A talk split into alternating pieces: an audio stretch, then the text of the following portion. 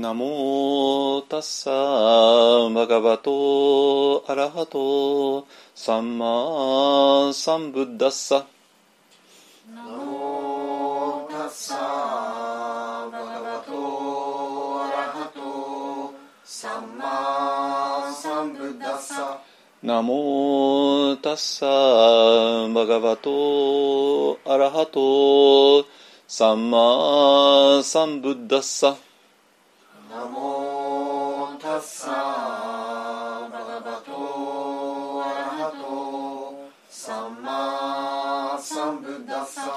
ナモタッサーバガバトアラハトサンマサンブッダッサナモタッサーバガバトアラハトサンマサンブッダッサブッダンサラナンガッチャミブッダンサラナン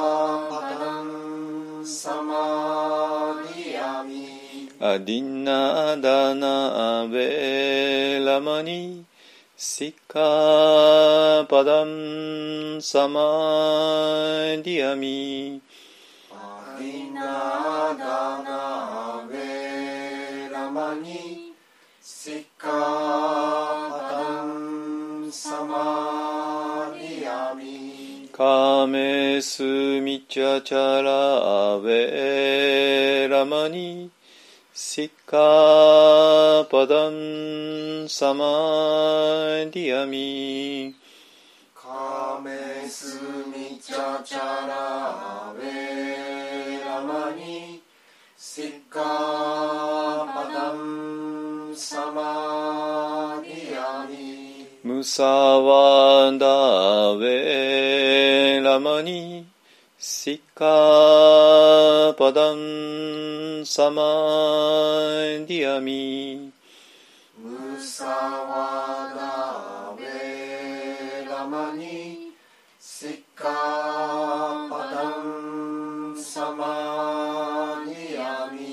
スラメラヤマジャパマダタナベラマニシカパダンサマディアミスラメラヤマジャパマダタナウェラマニシカパタンサマディアミサドゥサドゥサドサゥドゥサドはいじゃあ般若心経いきましょう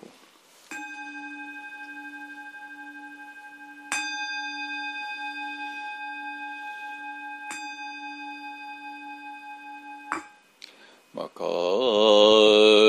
ハンニャハラミタ心経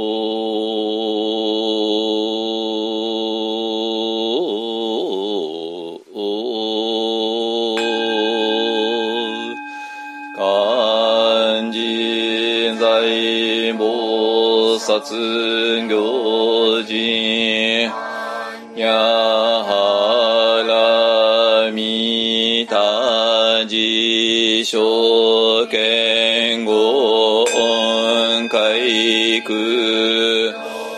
一切苦薬者利子式不育不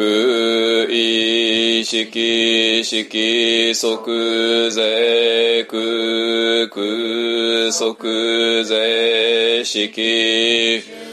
創業式薬部尿税者利子小北総不小不滅不上増不減税国中無式無重創業式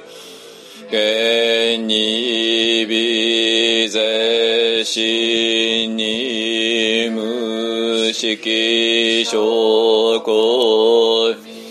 即法無限界内し意識界無無明薬無無明人内し老子薬無老子人無苦十滅道知薬無得意無所得公菩提サタ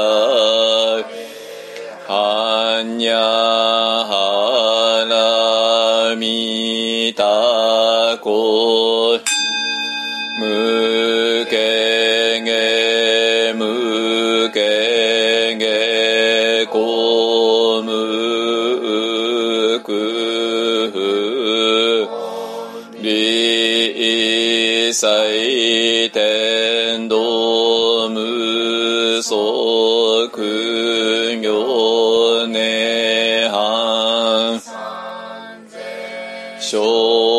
つえはにゃは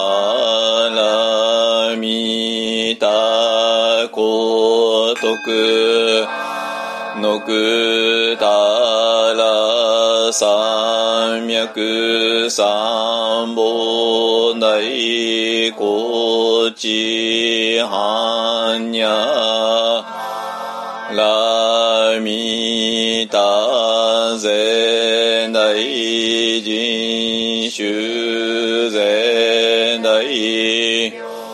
修税無常修税無頓道修の上細工真実不公説般若。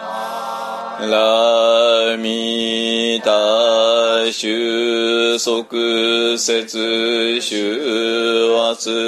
ギャテギャテラギャテハラソギャテボジソワカ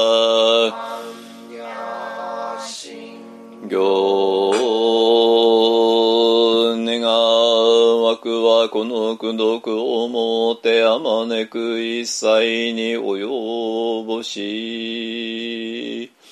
我らと主情と皆共に仏道上善ことを。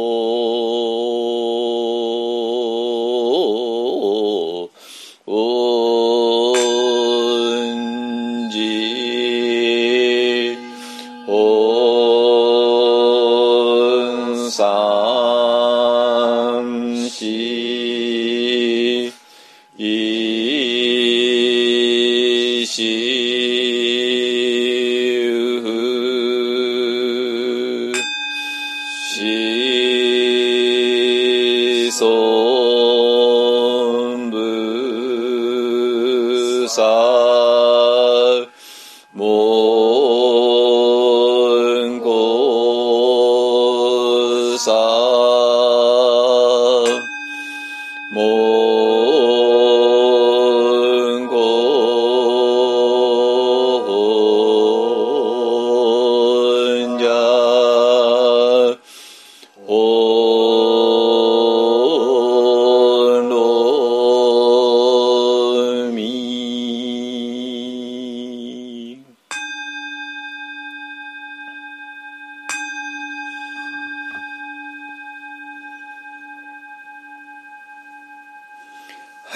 ざいました。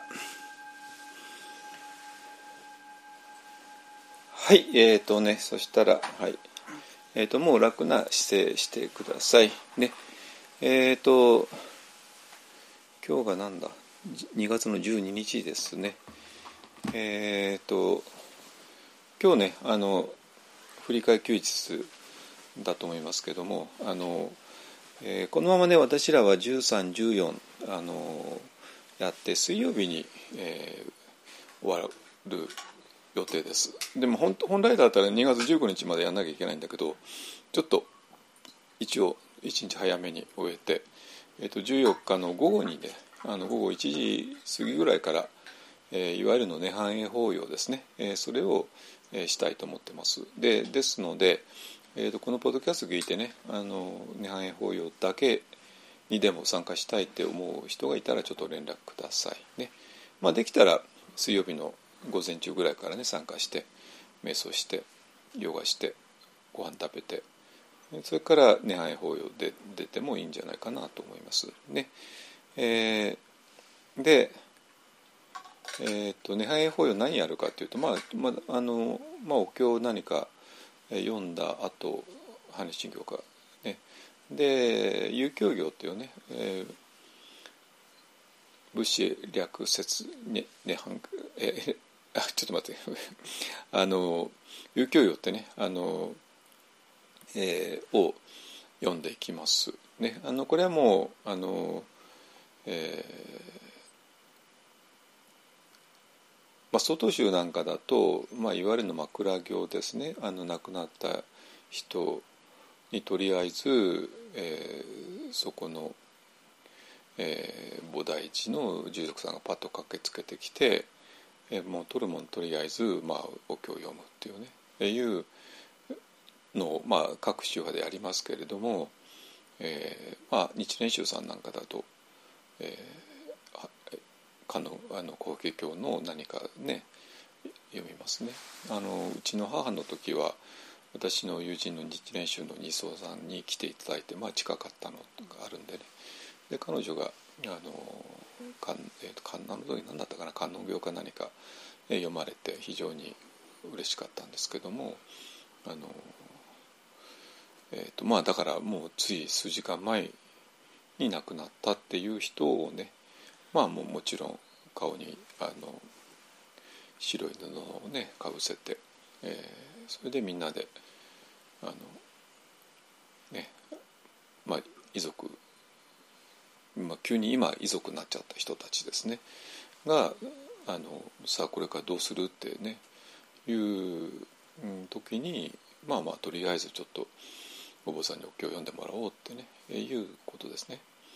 えー、まあそういう時に、えー、外宗の場合だと遊興行を読みます。えーと、他の宗派が何を読むかちょっと私も分かんないんですけどもあのそういうね、えー、で あのこれはお釈迦様のご自身があの涅槃に入られる時の様子を書かれているお経なんでまあ本当にぴったりといえばぴったりのバックグラウンドがあるんでね。はい、でまあそれが、えー、でそれの最後の頃をまとめたのがえっと、なんだちびくって言ってねあのずっと続くんだけども、えー、それの最後の 8, 8つですね、えー、8箇条をあの下の八大人学って言って、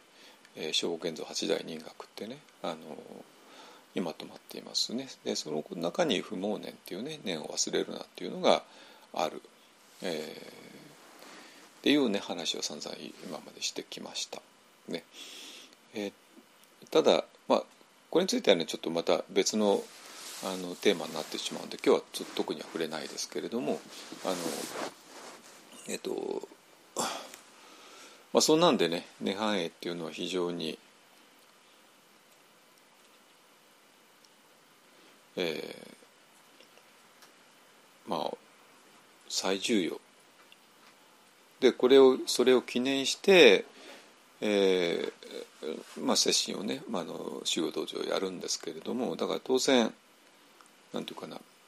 まあ普段の接心が どうでもいいって話でもちろんあるわけないんだけどもあのやっぱりねこの涅槃接心というのはやっぱり特別なんですよ。あので、えーまあ、特別に、まあ、あの尊重するって面もあるんだけども不思議なことにねあの特別なことが起こるのね。で精神とは、まあ、直接関係ない、えー、出来事が、えー、起こる。ね、まあそれか精神とはまあ関係はあるんだけども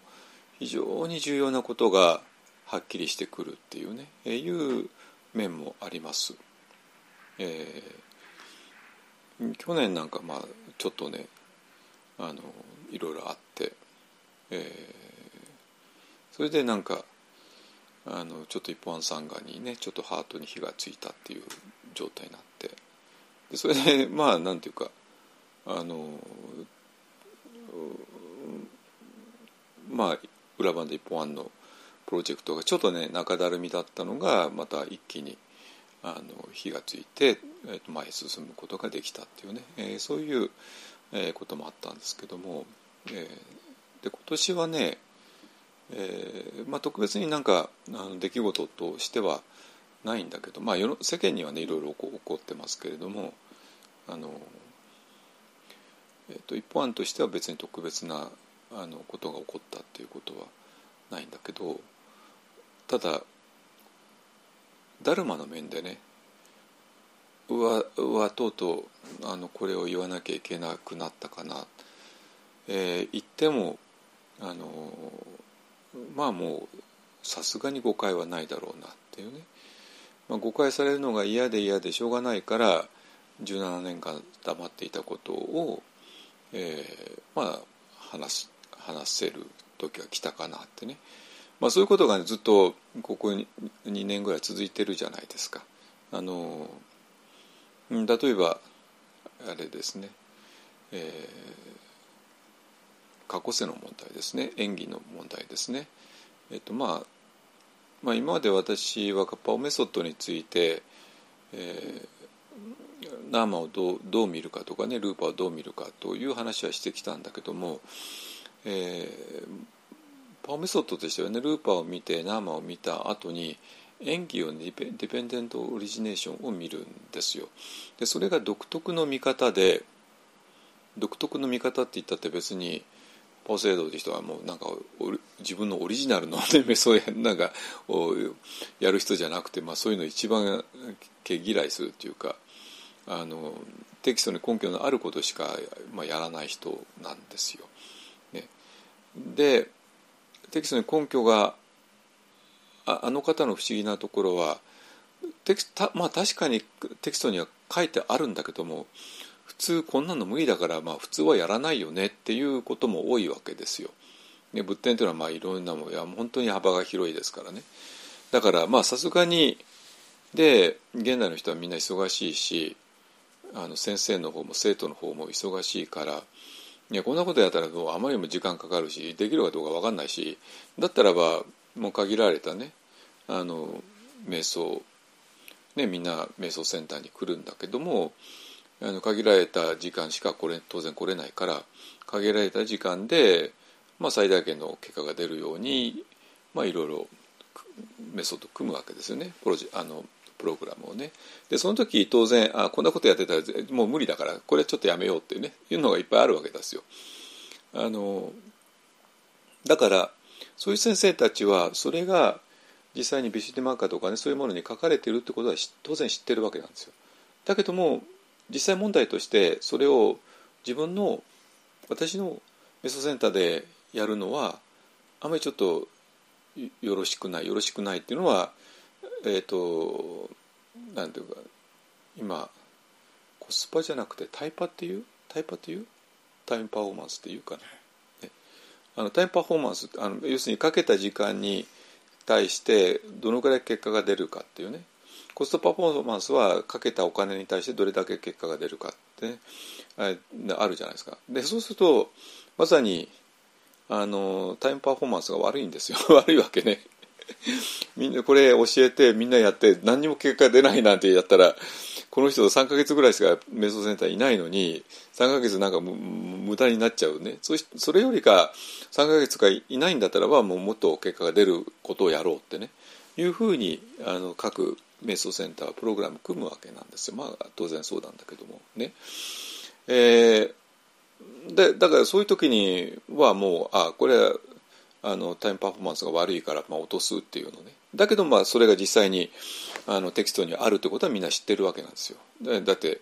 あのメスを教えてるような先生たちはみんなそういう元のテキストねビスジマカとか全部全部熟読してますから。ね。ででパオセイドっていうのは不思議な人でタイムパフォーマンス考えないんです あの人はね。考えないわけ。っていうかあの人はずっとめあの森の中にいて一人で瞑想してたから時間なんか山ほどあったわけね。普通はあのミャンマーのお坊さんだとしても、まあ、みんなそれぞれお寺持っちゃったりしてお寺になるとねまあそこはあのお寺を維持するために世間の人との付き合いもあるしまあわわわわわわって結構忙しいわけですよ。だからあの人はまあもちろんあの人生の後半になってねで、まあ、ミャンマ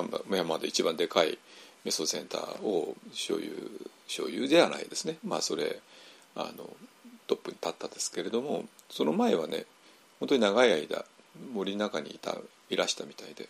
でもよくあの人のあの方の経歴で実はよく分かってないんですけどね、まあ、外人私は外人だからあの当然事情ちょっと分かんないんですけどもそうすると山ほど時間があるからもう書いてあることは全部やややるわけなんですよあの人はね。でそれで結果が出ちゃうんですよ。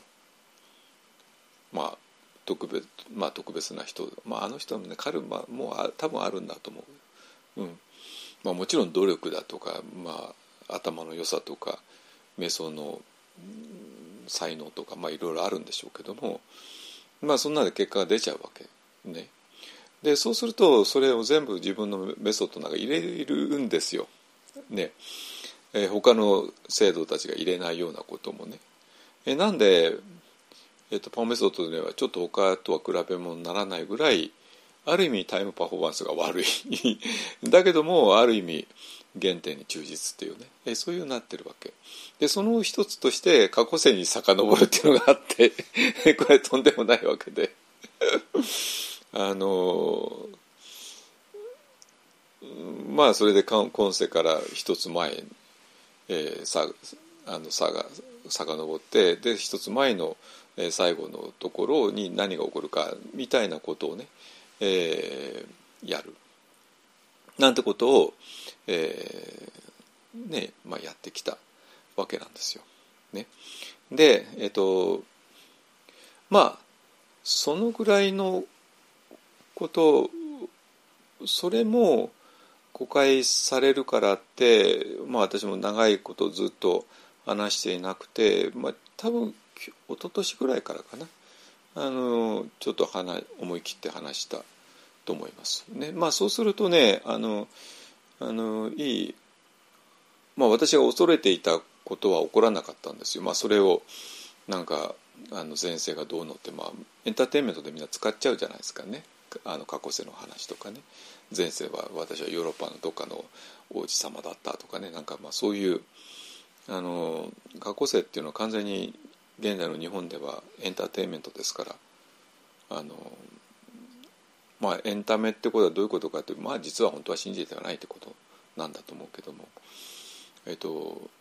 でもガチの仏教瞑想のそういうのは全然エンタメの要素は一切なくてあの私ら私が、えー、一つ前のせいで、えー、肉体を失う時にあまりにもそれが辛くてで心の底から新しい肉体を欲して、えー、強烈なねあの割愛ですねを欲して、えー、割愛ったってもうそんな単なる異性に対する割愛とかねお金に対する割愛なんか全然大したことなくてでそれよりか自分がの肉体を失う時に新しい肉体に対する割愛ってこれ半端ないじゃないですかね。半端ないわけですよ。ね。えー、の結果として、えーまあ、男女があの、ね、性行為をしている時に卵子と精子があのぶつかって受精卵になる。だけど受精卵っていうのは卵子と精子だけがぶつかったってならないんですよ。そこに何かが入んない限りね。でそこに入っちゃってあのその新しい肉体を欲したい人がね。で、えー、それである女性のあの、ね、子宮の中に入っちゃったよ。で、まあ、そこからまた輪廻が始まるんだよっていうようなことだからこれ全然面白くもなんともないわけですよ。もうあのエンタメじゃないわけですよ、ね、みんなが期待するような。あのででまあこういうふうにして繰り返してきたんだなってことは分かって、まあ、みんな憂鬱になるんだけどもとかあの仏教の瞑想ってそんなあのそんなことばっかりなわけね。だから全然世間受けはしないしタイムパフォーマンスは悪いし、えー、だから他のあのメソセンターではやらないようなことをパパパパメソパオセアドはやる、ね、わけで、えー、まあっていうようなことも、えー、まああのずっと躊躇していたようなこともさすがにちょっといろいろ話してきたですよ。でそうなんだけど今日お話しすることだけはね、えっと、ちょっと今まで話してこなかったです。でこれもちょっとあのパワーメソッドの中のちょっと,、えっと現代受けしないような話でもないんですよ。もうパワーメソッドは直接はもう関係ないです。あまあ関係はあるんだけども、えー、直接パワーメソッドの中身そのものではなくてあ中身そのものとも言えるかねえっ、ー、とまずあのパワーメソッドの最終段階の話だからねえっ、ー、とでそれで、えー、じゃあなぜ私が話さなかったのかっていうのは、えーと、その過去世に遡る瞑想についてずっと話さなかったのはもう簡単で、えー、現代日本では過去世というのは単なるエンタメに過ぎないから、ね、あのエンタメの材料を提供するつもりは私は一切ないから、ね、あのエンタメ過去世で遊びたい人はそういうふうに遊んでくれる人がいっぱいいますからそちら行ってくださいって話でね。私はもうそれには付き合わないって言ってます。だから誰もまあこれ話したけど誰もそれについての問い合わせ一切なかったですね。なかったですね。あのえー、でで今日お話しすることを私が長い間話さなかったのはちょっとまた別の理由なんですよ。あのエンタメとして取り扱われちゃうっていう話ではなくて。でで何のために話したくなかったのかというとまあ、はっきり言って知ったかぶりされるからなのね。知ったかぶりを。知ったかぶりっていうのは知っているふりをされる。あるいはふりでもない。知ったかぶりっていうなんかあの本当は知らないのに知ってるふりっていうふうになるじゃないですか。だけど多分ねえっ、ー、と本当にあ自分はなんか知った知ったように思い込んでしまう。だけども実は知ってはいないそれをが一番嫌だったっていうことですね。あのそしたらその人はもう「あそれ知ってる?」ってなったらそれはもう知ってる範囲なんだからそこには驚きもないしあのそれでその人の人生が変わるってことないじゃないですかだってすでにある A っていうものを知ってたんだからそれで私が A ってものを話したってああ山下先生が A 言ってたねああそれはもともと知ってるよだったら私の話を聞いた聞いた時と聞く前とで聞く前と聞いた後とで一切その人の人生何の変わりもないじゃないですか。ね、あのそうされるのが本当に嫌でもう嫌で嫌でたまんなくてあの、えー、言わなかったんですけどもえっ、ー、とでそれで何をしようとしたかっていうとまあこの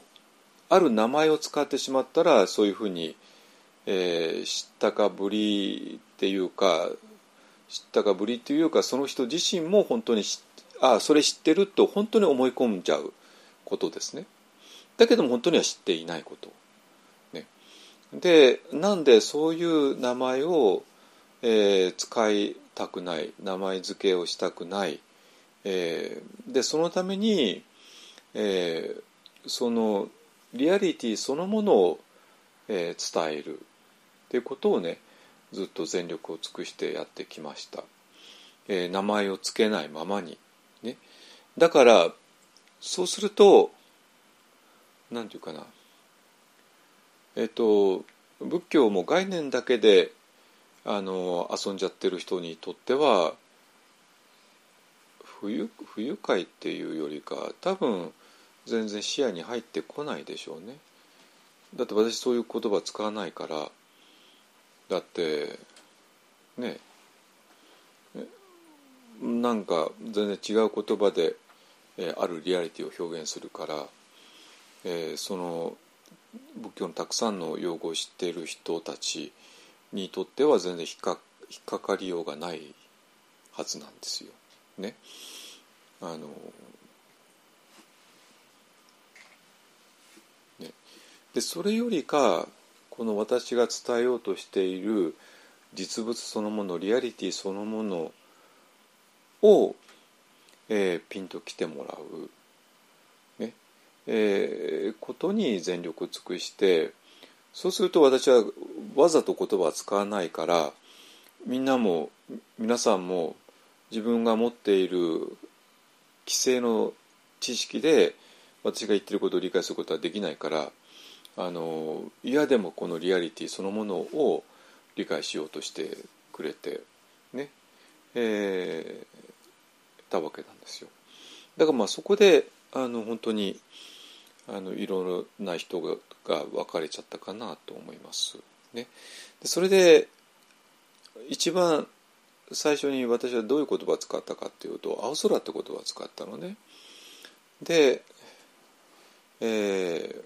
この「私ら」っていうのは青空っていうのはもちろん雲の反対なんですけども雲と青空っていうと雲っていうのはまあ形がある。ね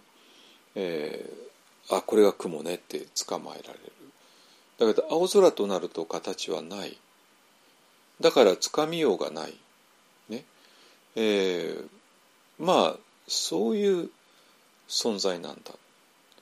ていうことで青空としての私っていうことを言ってきました。ねえっと、これもあの一方案で2007年から活動を始めたんだけども、えー、最初の頃からねあのずっとそう話してきたはずです。えっと私のね、えー、ポッドキャストは、まあ、2007年から始まったんだけどもそれはまあ毎週のことですね。でまあその前にもねあの2006年ぐらいからも時々はまあ頼まれてやってたんですよ。でそれはまあ日本のテーラバタを勉強している人たちグループがあってでその人たちに頼まれてあのやった、えー、だから当然その人たちは私がパーメソッドを卒業したからその話を聞きたいっていうのであの、えー、その人たち自身がねあのセッティングをして私を招待してで私を話す。だけど私そんな話全然しないからあの彼らがあの彼らがと期待するような話をね、えー、なんでまあまあ私まあそのグループとはちょっと縁が切れてでそのグループはまあもちろんねパオのあのいろんな先生たちが、まあ、その後日本に来たからえその先生たちの瞑想会を主催したりとかねいろいろしてたみたいですけどもね。あまあそれはそれでそれが彼らの狙いだから、まあ、ちょうどいいんじゃないかなと思いますけども。ね。えっ、ー、とでそれ以降もねずっとあの、まあ、そういう話をしてで2007年の7月から毎週話すようになってそれが全部あの、えー、整理されて聞けるようになっているので、えーとまあ、そこに、えー、話してると思いますね。あのでそれが青空ですね。でそのその後、えー、どうなかどうなったかっていうと、えー、まあ衣装さんと再会して再会でもないんだけど まあ話をして。で、まあ、衣装さんが私と第第一弾存在っていうのはまあ同じ根っこを持ってでちょっとその後別れてしまったけども、まあ、彼は普通に総統州の道をずっと歩き続けて私はちょっと離れてたんででそのあの、えー、外州との距離をねあのきちんと測るために、まあ、彼といろいろ話をしてね、えー、で,、えー、でその後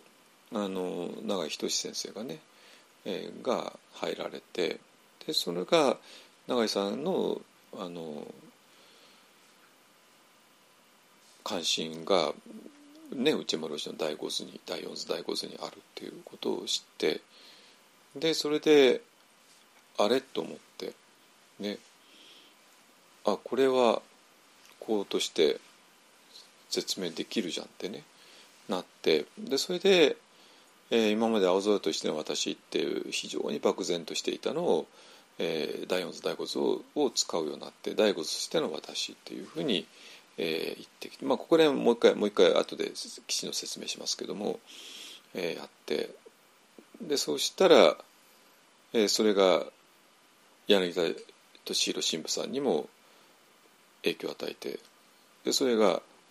なんかエッセとかねあのエッセとしての私とかあのことを言われるようになってねあの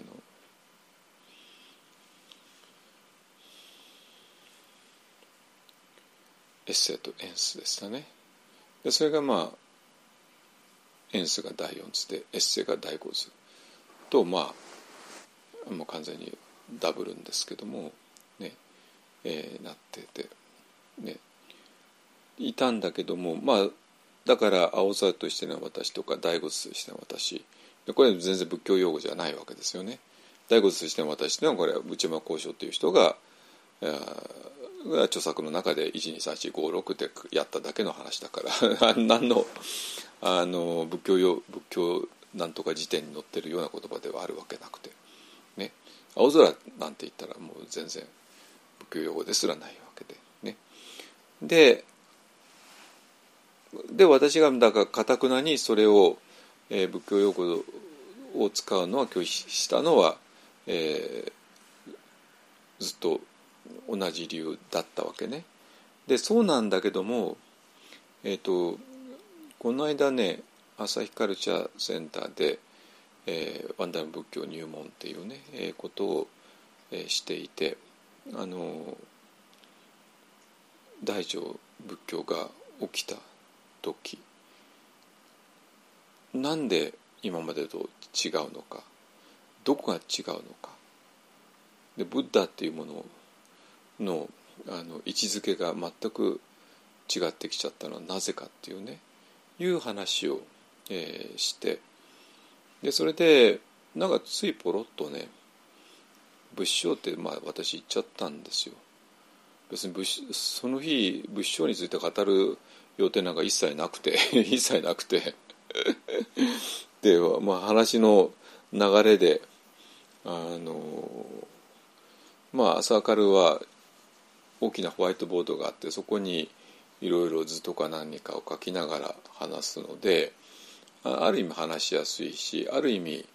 多分理解もしやすいんじゃないかなと思いますけどね私がいろいろ図を書いたりするんでね。えー、あので、えーと、その時にあのなんていうかな仏性っていうねあの言葉を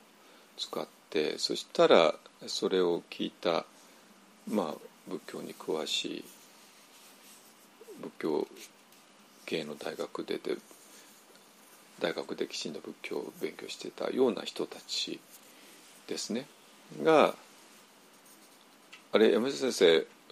ついにあの封印を解いたんですかってねなんか言ってきてあの仏性ってことは今まで避けていたでしょうってね。まあさあそうなんだけど、えー、でそれでついに封印解いたんですねっていうふうに言われてああ、まあ、そう、まあ、そういえばそうだなってね、えー、なってでそれで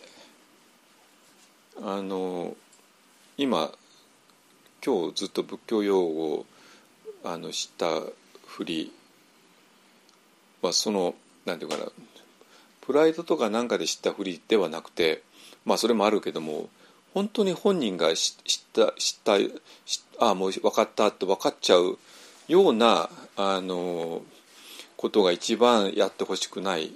て、まあ、さっき言いましたけどもえっと、それの最たるものがやっぱり仏性なんですよ仏性ですね。どうにでも使えるどんな意味にもなる。で使っちゃえばなんとなく格好がつく。ねえー、で非常にだからある意味危険な言葉としか私には思え得なかった。今はちょっと違いますけど。ね。えー、なんで、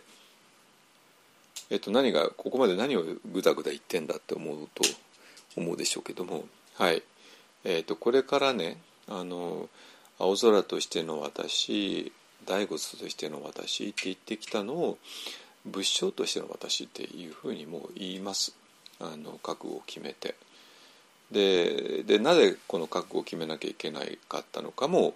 えー、今まで話した理由です。ね、いいですかね。はい。じゃあえっ、とね。でそそこをめぐってね、えーと、これからちょっといろいろお話ししていきたいなと思います。ね、えっ、とねあのうんとこの、えーだからえ、まあ、一つの前提の知識として仏性っていうのはテーラバダ仏教の人たちは一切使わないです。使わない。一切です。あの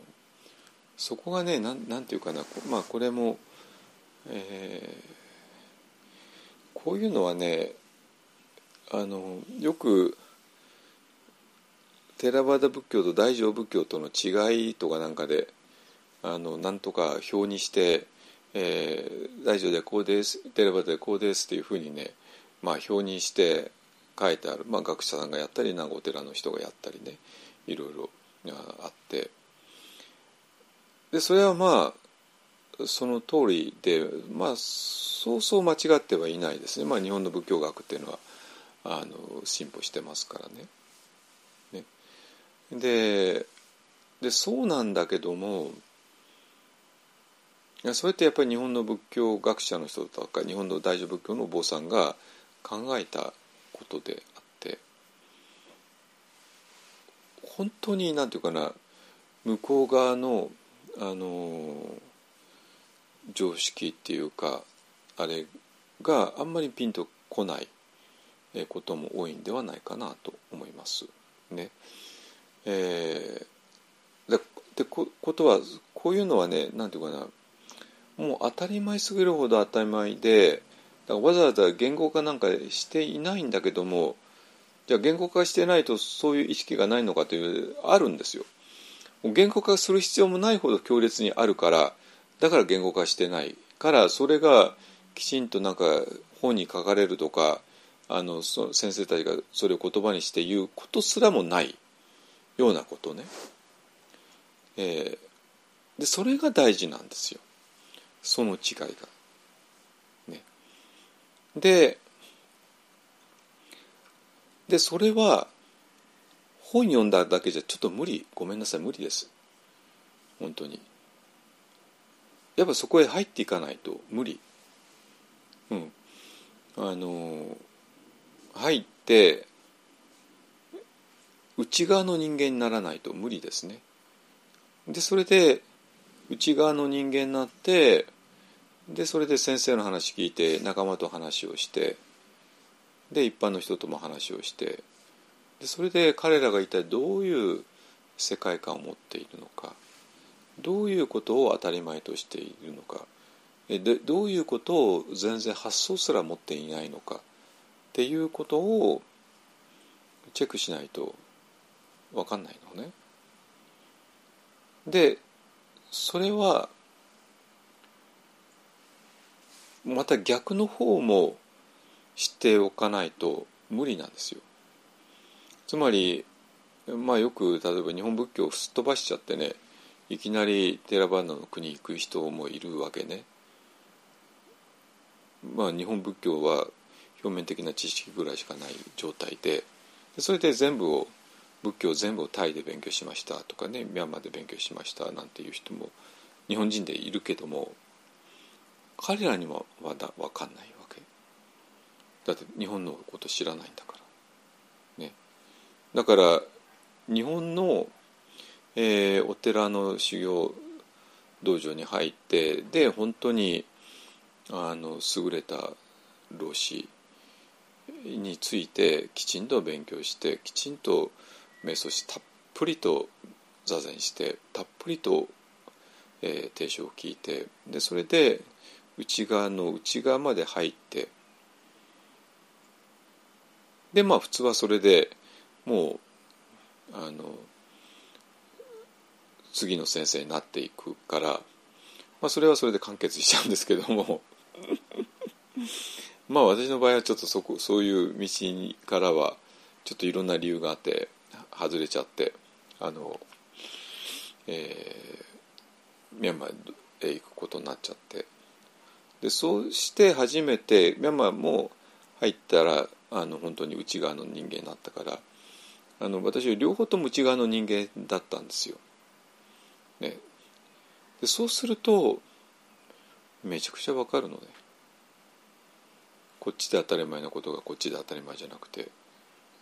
こっちでは言語化してないけどもこう思ってるようなことがこっちで反対側で全然違うふうに思っているとかね、え、いうのがこれはねたっぷりと時間かけないと無理です本当に。まあ、なんていうかなそんなちょっとちょっと本を読んだぐらいのことで「ああ大丈夫こうです」で「寺はこうです」っていうんじゃちょっと無理だ。もうちょっとね皮膚感覚のところまで降りていかないとダメなのね。うん、であの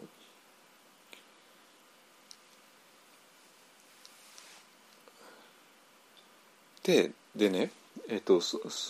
その結果として、えーまあ、今からちょっとお話ししますけどもあの非常にクリアにあのテラワードと大乗仏教の関係がまあ分かってきた。どこがどうなってるのかなっていうことがね、えー、分かってきて、えー、でそしてそれに、えー、仏性としての私っていうのが、まあ、最終結論として今出てきている、ねまあ、だからそこら辺のねあの流れを今からちょっとお話しします。ねえー、でねあの今ねいろんなこと起こってるんだけども、えー、と先週がねあの一方案の、えー、最初の頃ですね1985年ぐらいに経った頃に、えー、飯田理央先生っていう人が改ざんとして、えー、でその記念のねあの、えー、漢文その訓読でその現代語訳っていうものをね、えー、この間紹介しました。だからあの一方案っていうのはね、まあ、私があの活動する前は父がまああの週末に使っていたんだけどもでそうすると「あお父さんなんか別荘だのね」って、まあ、みんなごあの、まあまあ、誤解でもないんだけどもそう思う思うのは当然なんだけども実は別荘ではないんですよ。そうじゃなくてもう最初からお寺としてここは建てられているのね。あのでちゃんと海山に立派なお坊さんも、えー、決められてでそしてその人がちゃんとしたあの文章をね作成してもう本格的なまあ、あと総統省のナンバーワンの人ですからねあのそういう学問に関してあの、えー、その漢文とかねそういうことに関してはね。でその人が書かれた最も正当的な、えー、そういうものがあってで、えー、どういう願いを込めて、え、この一本が建てられたのかっていうね。でこれが、まあ、2つの戦争の犠牲者の慰霊ですね。一つはまあ あの、まあ、もちろんこれは鎌倉の、えー、終わりに、ね、鎌倉幕府の滅亡のきっかけとなった、ねえー、戦いがここで行われたよね。っていうのが一つと。でもう一つがもちろんこの間の戦争ですね。あので父親がまあそれの、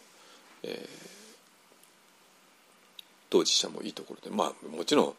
あのここの間の戦争はほほほとんどの人が当事者でね、まあ、当事者ない人も中にはいましたけども運よくねなんか関わりを持たないで済んだってね。だけどまあ日本国民だったらまあほとんどがみんな当事者でね、えー、だったわけで。であらゆるいろんな矛盾を、まあ、父親が経験して、えー、で戦後なんていうかな。まあ、戦後それが全部間違いだった。はいじゃあ日本はもう民主主義でいきます平和主義でいきます憲法9条で。があのもう全体戦争しませんっていうふうにまあしたんだけどもじゃああの時に亡くなっていった人はどうなっちゃうの、まあ、特に特攻隊ですね。あのゼロ戦で突っ込む人。とあと回転っていうね人間魚雷で突っ込む。突っ込んでいった人たちまあ、大勢いるわけなんですよ。ね、でまあ父親なん父親は海軍だったんであのだと回転っていうの方が身近でねえっとまああの海軍機関学校だから青年将校ですから将校がねあのあの突っ込むってことはまあなくて、えー、もっと若い人をね突っ込ませたんでしょうけどもあのでもまああのもう現場も現場もいいところにいて、まあ、そういうのを見て、えー、でそれが戦後何にもなんていうかな落とし前もつけていないあれは間違いだったよねああで蓋をされちゃったわけですよね。えー、だけどもまあそういうことを全部を含めての異例ですね。あの簡単に「ああ軍人軍国主義ダメだったよね。はいじゃあ平和主義でいきましょうね」っていうような話であるわけがない。ね。えー、でそこをもうちょっときちんとねあの問いかけるっていうことがあのあって。でまあそれのそれに成功したとは言えないんだけれども、まあ、そういう意味も込めて一本案っていうのが立てられて。でそれプラス偉大理行先生ですから、まあ、本当仏教のど真ん中で、えーまあ、この間ね読んだけど、ね、一滴の、ね、ダルマの流れが、えー、千年間も続いていくよねねそれでサマーディの光が、えー、人間世界ね人人間ね人間世界と天上界を開いあの明か明かり照らすよね。だけどもあの一方あのダルマはちょっとねあの難解すぎちゃって、えーまあ、せいぜいのところが隣の町ぐらいまではしかあの伝わらないんじゃないかっていうね、まあ、ちょっと予言されちゃってるんだけども、うん、あのえそういうことがあってね、えー、でそういう話を先週はしました。ね、だから、えーと、何が言いたいかというと一本がもともとはえ最初から仏教のお寺を目指していたっていうことをね、えー、話しました。ねえーと、ここまでいいですかね。はい。えっ、ー、とねでそれで今日は、えー、その後ねえっ、ー、と先週の法話の後、えー、あの一方案のサイトに、えっと、また書き足して、え、それはあの一方案の終始そのものですね。ねでそれがワンダルマ仏教っていう終始なんだけどもあの、えー、それがね、えーと、どういうふうにあの今までつながっえーとどういうふうに展開したかっていうであの一本案というのができてきたかっていうねいうことをねあの、えー、文章にしてますので、まあ、それをねあの、まあ、URL 貼っておきますから、まあ、それ読んでください。ね、あの非常にねあの分かりやすいっていう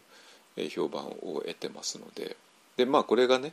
あの先週からずっと言ってますけども、まあえーと、宗教法人一方案を、えー、申請するときに必要な書類えだから一方案っていうのはそもそもどういう収支なのっていうことをえ書かなきゃいけない。でまあ普通は曹州なんとか寺だったらば、まあ、曹州っていう教団が上の組織としてあるから曹州の教えっていうのはもう曹州っていう教団がちゃんとやってるからあとは、え各自のあのお寺、ね、だからその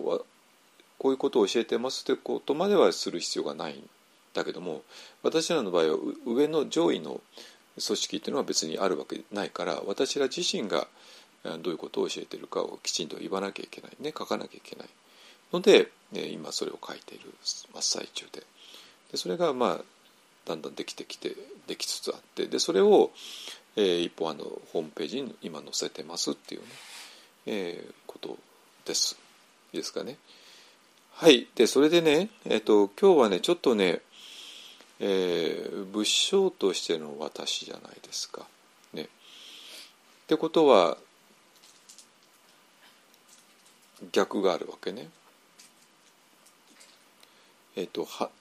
仏性としての私じゃないものがあるわけね。でこのないものの方を、えー、はっきり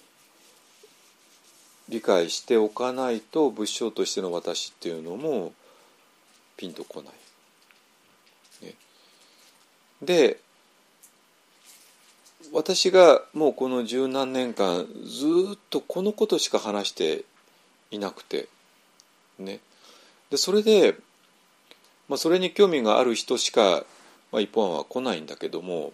で時々何かの間違いで、ね、間違いでなんか精神来ちゃったりとか何かの間違いで来てる人がいてでその人たちには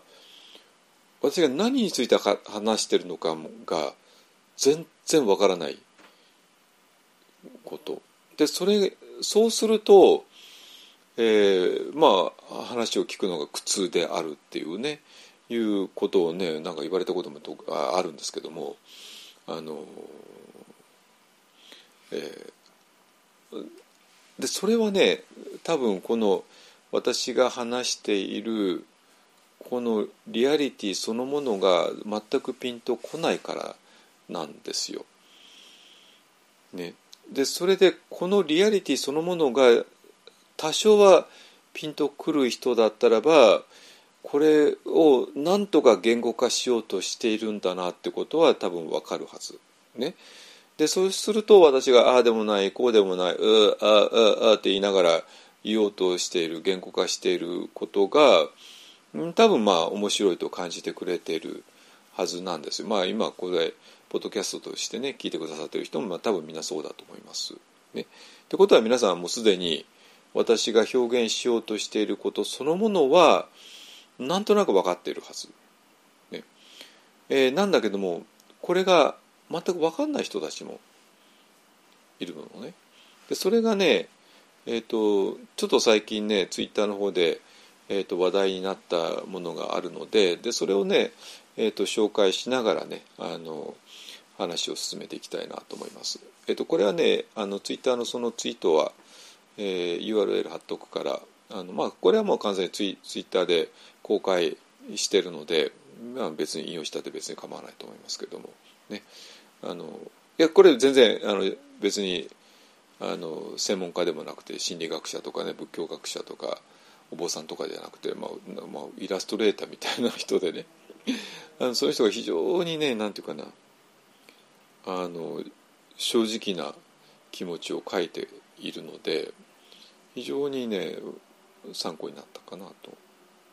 思うんですよ。ね、はいじゃあちょっとまた1分間休みます。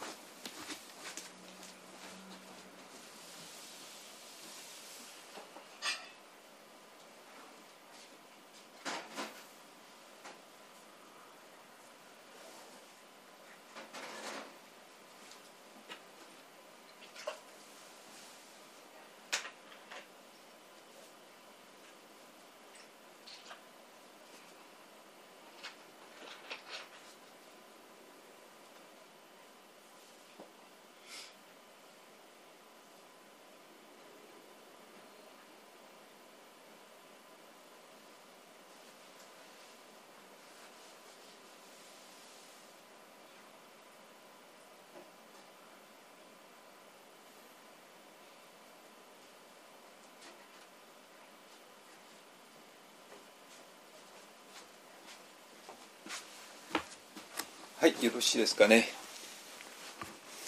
はいじゃあまあそのツイートをね読んで、えー、いきたいと思います。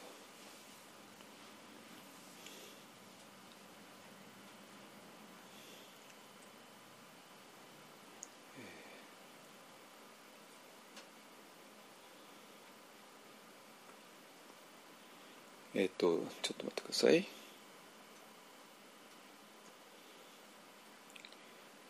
はい。えっ、ー、とねこの人ねえー、ADHD ですね。あのまあ多動症だとかね、えー、なんか言われてる、人たちについて、えー、それがどういうあなんかあのああの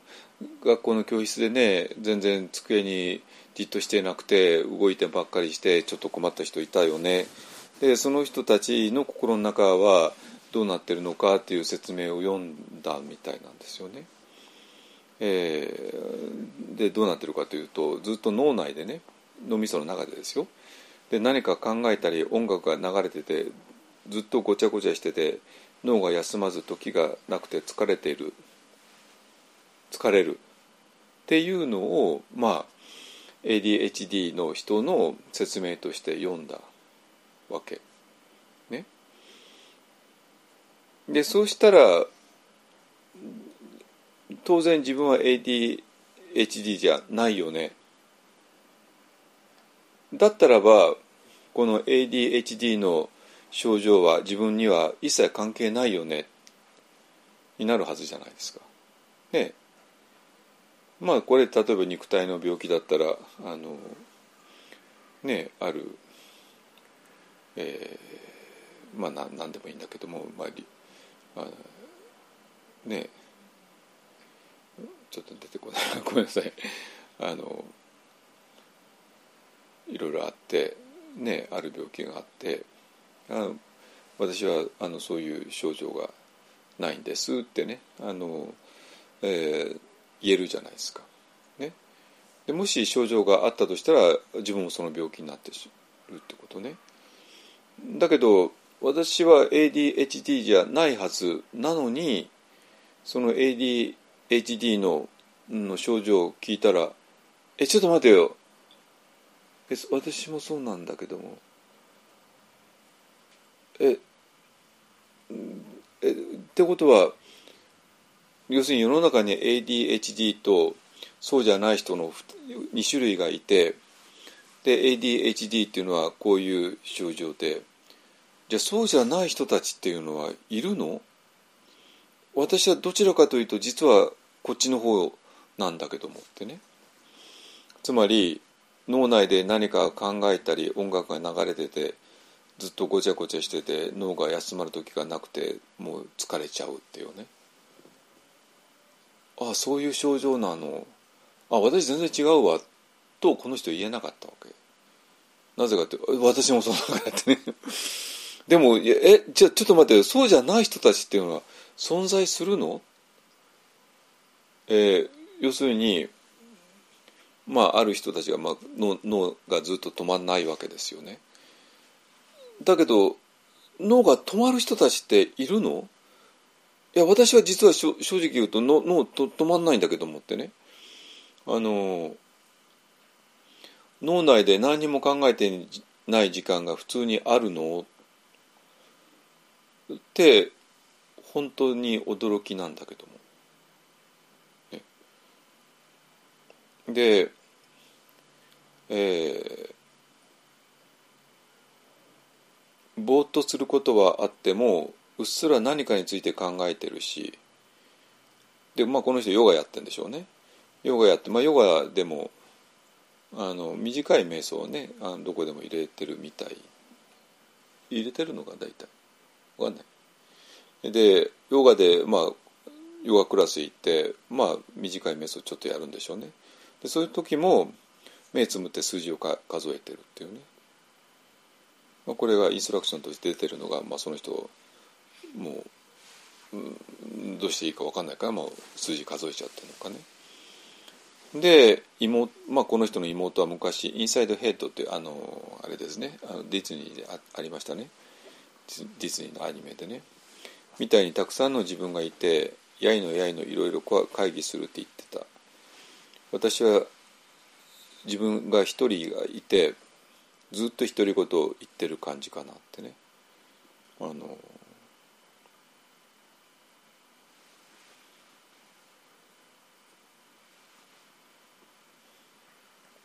で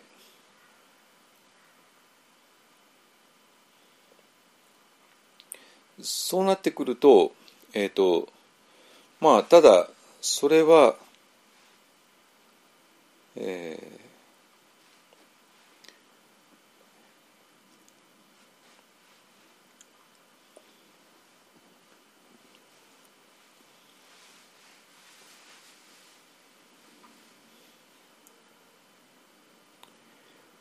なんていうかなあの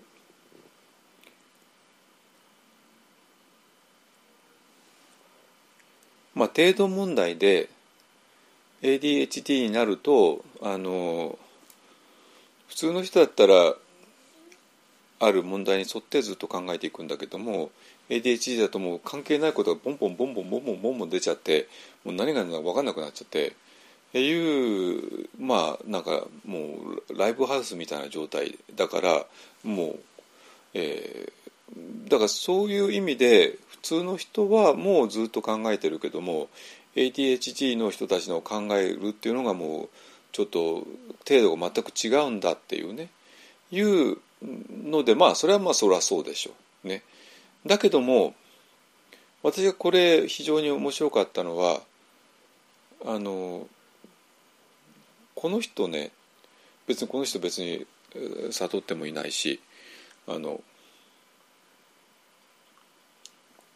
メソタって多分ヨガのアーサナのクラス行ってほんのちょっとだけやってるだけなんでしょうけども。だから瞑想で上達したっていうような人でもないわけ、ね、そうなんだけどもこれがね非常にこのツイートははっきり言って画期的で、えー、なんとこれがね1245万回表示されたんですよ。でそれで12万の「いいね」がついて2.2万のリポストねリツイートがついてで573の返信がついてってねあななんでまあこれちょっと URL 貼っとくからまあ見といてください。でこの返信がね私も573万で見てないけども結構あのなんていうかなあの面白いっていうかあの世間の人はこういうふうに考えるのかっていうねあのことが分かって、えー、非常に参考になりました。ね、でこれどういうことかっていうとねまあ今日の話とも,、まあ、のももろにつながるんだけども、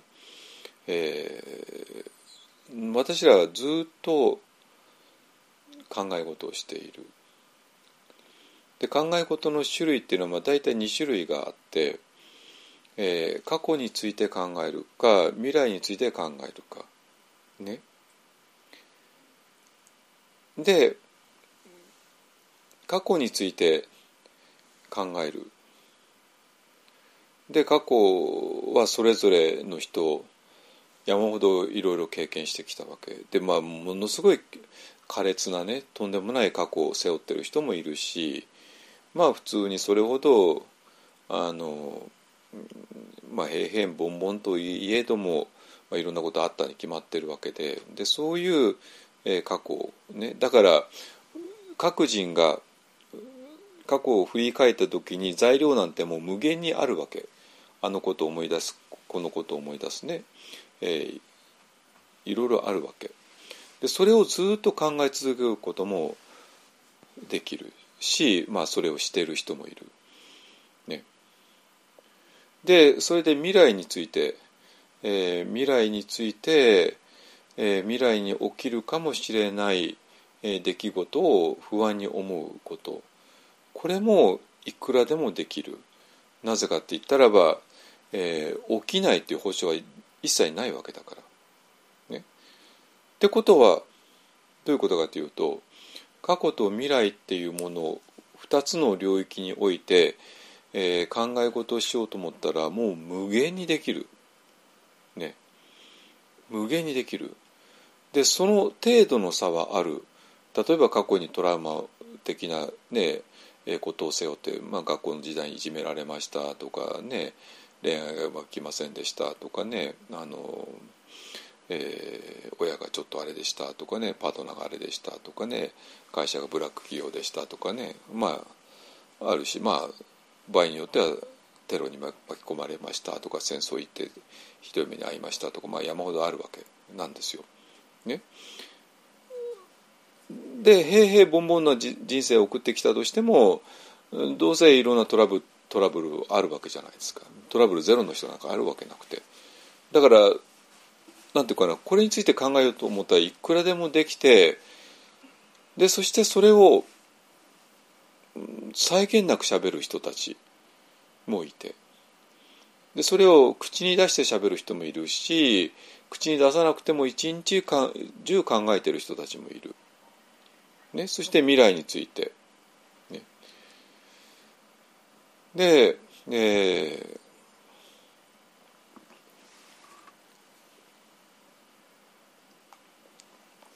で問題があった時に自分が今不幸だとしたら過去に何からも問題があるからと思ってその過去の原因を探っていくでそうするとああ私はあの人に侮辱されたあれがまだ全然謝ってもらってないとかねいくらでもあるわけなんですよ。でそれを、まあ、商売にする人たちもいるからあの、ね、週刊誌とか、ね、いろいろとあるからで余計、まあ、こんがらがっちゃうんでしょうけどまあそういうふうにして何とかして過去から逃れようとする。自分の不幸の原因が過去にある。で自分の不幸の原因がまた未来に存在しているからこの未来の、ね、不安を何とかしてあの取り除こうとして保険に入ったりとか、まあ、いろいろしてねえー、お金が心配だから、まあ、お金の準備をするとかね、まあ、いくいくらでもあるわけなんですよ。ね、ででそうなんだけどもこのツイートのすごいところはそういう過去の内容じゃなくて未来の内容じゃなくて自分が一日中考え事をしてるっていうことそのものに気づいたってことなんですよ。ね。これは全く新しい視点なのね。つまりもういきなり過去の過去について考えるってことは過去の映画が始まるってことで未来について考えるってことは未来の映画が始まってもうこの映画の中に入っちゃって、えー、苦しんでる。でこの映画の中で何とかしようとして苦しんでるのが、まあ、我々なんだけども、えー、このツイートのすごいところは自分はずっとそういうことをやっているっていうことに気づいたっていうこと。ででその人にとってはそうじゃない可能性っていうのもあるの？ってねなって。ね。でそうすると、まあ、この人はまだ全然あの、えー、解決策を見見出していないんだけれどもでも少なくとも普段私はこんなことをやってるよね。普段これが私のリアリティだよねっていうことに気づいたってことは私はとんでもなくすごいことだと思うんですよ。だから、えーと、この人がこういうあのツイートすると、えー、1245万回もあのこれが表示されてねで12万ののいいねがついて2.2万のリポストがねリツイートがついてして573のあのリプライがついたっていうねだからみんなにとってもなんていうかなこれが私の現状なんだっていうねいうこと。ね。だけどまあここで終わってしまったら全然ダメで。ででその後に、えー、話が始まる。でそうすると、え、この一日中 thinking している私、えー、ADHD の人はそれがそれがただ普通よりか激しいからちょっとあの生活に支障がある。私は ADHD ほどではないけれどもでも私はやっぱり同じでだから彼らほどではないけれどもやっぱりあの人生のにいろんな障害を持ってしまう苦しかったりいろいろするねねなってしまうとなったらだんだんと見えてくるじゃないですか。じゃあどうしたらいいのって話になってでそうするとまずこのこういうふうにいろいろ考えるのを、えー、やめた方がいいよね。ねだってこれ一日中考えてること自体が問題なんだからこれをやめた方がいいよねっていうふうになるし。でそういうふうにじゃあどういうふうに考えてるかっていうと、えー、好きなものに対して愛着を持って嫌いなものに対して嫌悪感を持っているから、えー、それを、えー、なくしていった方がいいんじゃないのってに当然なるわけなんですよ。ね。でで私がずっと言ってきたことはそれは無理だよねっていう話なのね。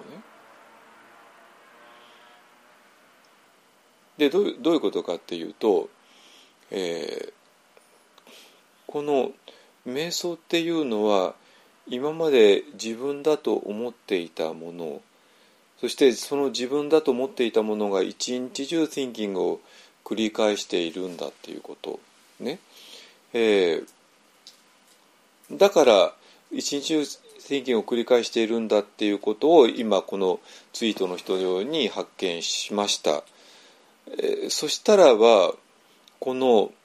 もう過去とか未来の内容ではなくてもう一日中 thinking がストップしないってことそのものを何とかしなきゃいけないっていうふうに、えー、当然なってくる。ね、でそれでそれをやめようとしたり少なくしようとしたりそしてそのことのが、えー、リアクションであるんだったらばそのリアクションをしないようにする、まあ、いわゆる反応しないっていうね。いう方向で、えー、何とかする。でマインドフルネスもそういう方向で、えー、何とかするっていうことではないよ。っていうのがあの一方案の一丁目一番地なんですよ。ね。ってことは全然違う主体っていうものを、えー、設けているのが一方案の一丁目一番地です。いいですかね？えー、だからえっとこの私全部この573あるねあのリプライ全部読んだわけでそまあそんな暇じゃないんだけども 読んだわけじゃないんだけども、えー、まあそれについて語ってる人、まあ、もちろん一人もいなかったけどもだからみんなはなんていうかな、まあ、時々ぼーっとする時間あるよとかねあの私も同じだよとかね私もっと激しいよとかね、まあ、そういうああってでこれをどうにかしようっていう話はあるんだけどもそれとは違う別の主体っていう話はまあさすがに一切出てこなかったわけ。ね。いいですかね。はい。でそれでようやくねあの、えー、一本案がやってることの説明が、えー、うまあのどうにかできるんだけどもあの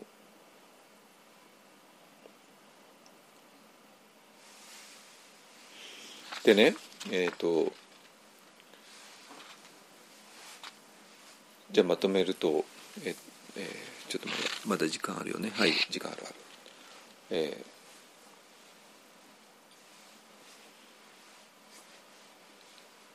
でこの間ね、えーと、ケンセリンポチにお会いして、えー、それでようやくあの私が一本を始める前に2週間話し合ったことの意味がねはっきりした、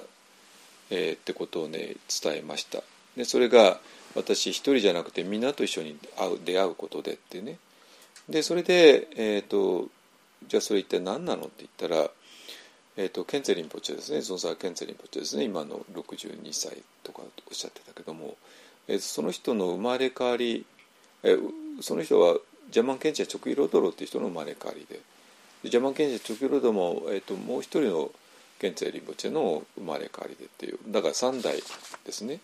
でその先代2人っていうのが、えー、チベットのリメ運動っていうね超宗派運動の、えー、中心人物だったわけ。ね、でその超宗派運動っていうのは、えー、どういう運動かっていうと、まあ、これはちょっと,、えーと、チベット仏教を勉強している方からの,、ね、あのメッセージいただいたんで、まあ、ここはまあ別に引用してもいいと思いますけれども、えーと、チベット宗派間で見解の対立があった時何よりも釈尊インドの学僧ね、の見解に立ち戻ることを、えー、その人たちが重視された。ね、もうこれそうそうなんですよ。だから、えー、チベットみたいにねああいう学問を重んじる人たちだと見解がみんな一緒になったらいいけども当然違ってきてで違う時にバンバンやり合っちゃう。ね、でこの自分と同じレベル同士がやり合うと収集がつかなくなるから、えー、そうじゃなくて、えー、チベットに仏教を伝えてくださったインドのねあのアティシャもそうだし、まあ、そういうね、えー、人たちねその見解に戻る。でそして最終的には釈尊に戻って。でそうすることによって今現在の、えー、宗派間を、えー、の対立を乗り越えていこうっていうのが長宗派運動の肝だっていうわけねだから要するにあまあみんなでちょっと仲良くしましょうよっていう話ではないそうじゃなくて今の現時点ではぶつかり合うちゃうからそうじゃなくてもっと遡ろうよっていうねそういう運動なんですよ。これすごくないですか？ね。えー、でまああの私が今言ってるブッブダパーダっていうとこはニチャンリンポチャってね人の、えー、出来あの作られたんですけどもこのニチャンリンポチェご自身も同じようなね、えー、流れでその、えー、インドのある学僧の人たちの研究をすることをね、えー、してたみたいでなんですよ。いいですかね。はいでそれでじゃあ一本案って一体何をやってきたのえー、これはねもうあの今までの法話の中でずっと喋ってきたことなんだけどもあのねあのね日本の大乗仏教っていうのはある、えー、大前提がある。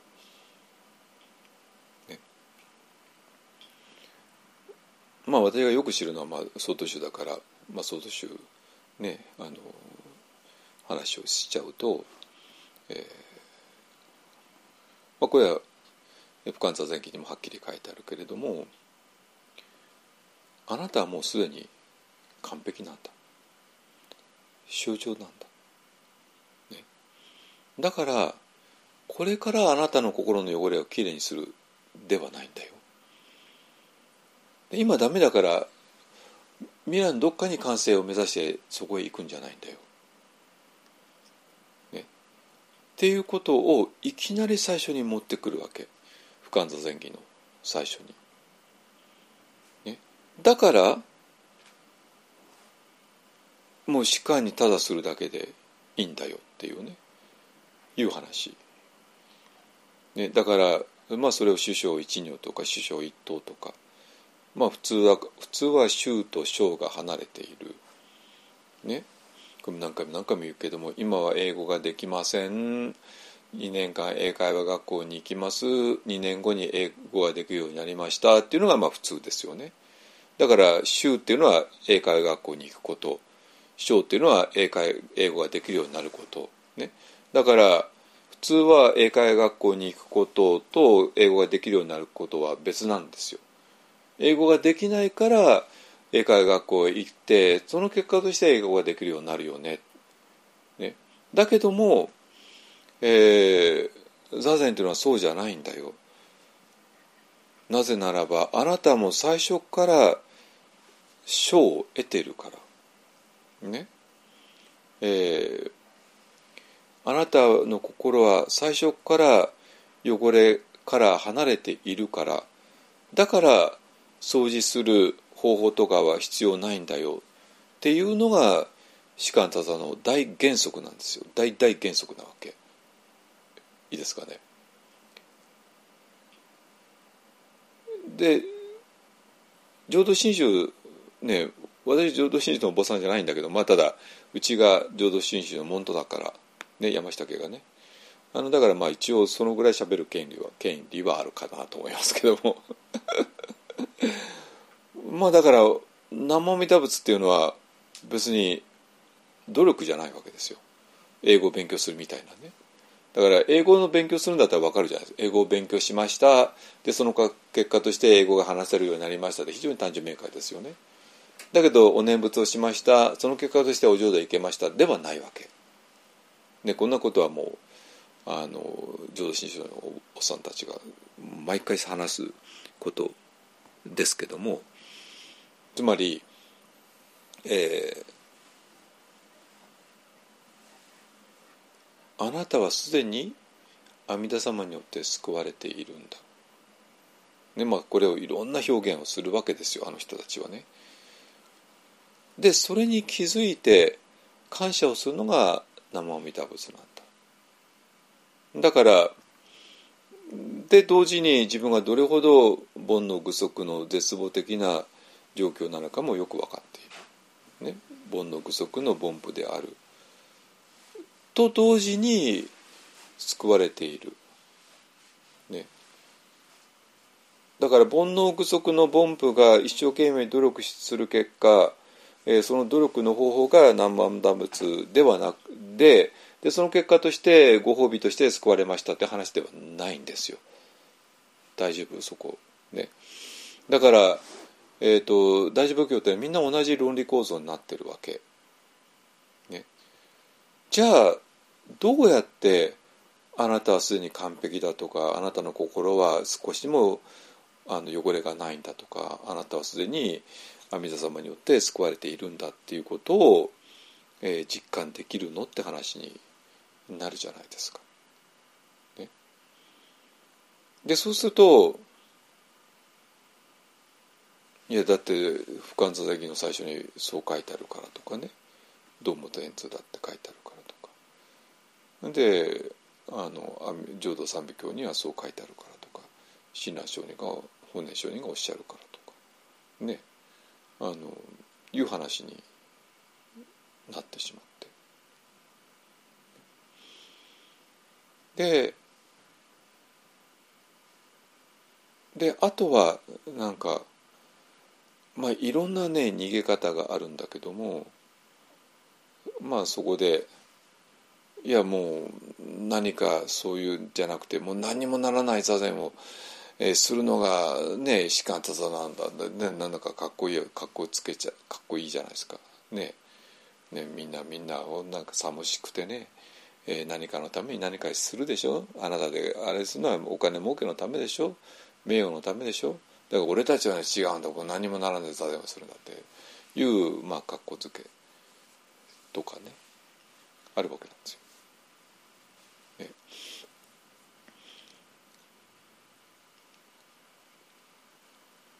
とかあるいはもういやこれはあの直接は理解できないんだけども、えー、信仰によって、えー、私はそれを飛び越えるんだってねいうアプローチの仕方もありますよね。だからその前提条件はこのあなたはすでに救われているとかあなたはすでに完璧だとか心にあれがないとかっていうのは直接には経験できないっていうことになってるわけ。ね。だからそれはもう諦めてるわけね。だけどこれなんかちょっと無理があるわけですよ。でここを超えない限りもうちょっと苦しいでしょっていうね話になって。ね、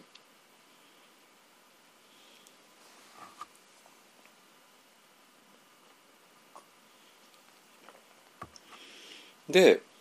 えー、じゃあチベットの人がね、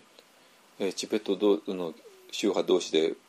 あの争いことがあった時にえーと、インドに戻るジャクソに戻るってね、えー、したでもまあそれはねインドの大乗仏教に戻っているだけなんですよ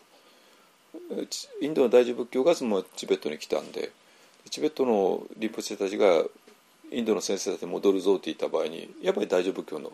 先生のとこ戻るっているわけねだけど今私らはもっと派手な戻り方ができるわけ。ね、でどういうことかっていうと,、えーとまあ、インドからチベット行ったよね、まあ、それはその通りなんだけども。でそれと同じようにインドから東アジアへ行ったよね。それからインドから、えー、スリランカミャンマータイへ行ったよね。っていうことも分かってるわけ。今の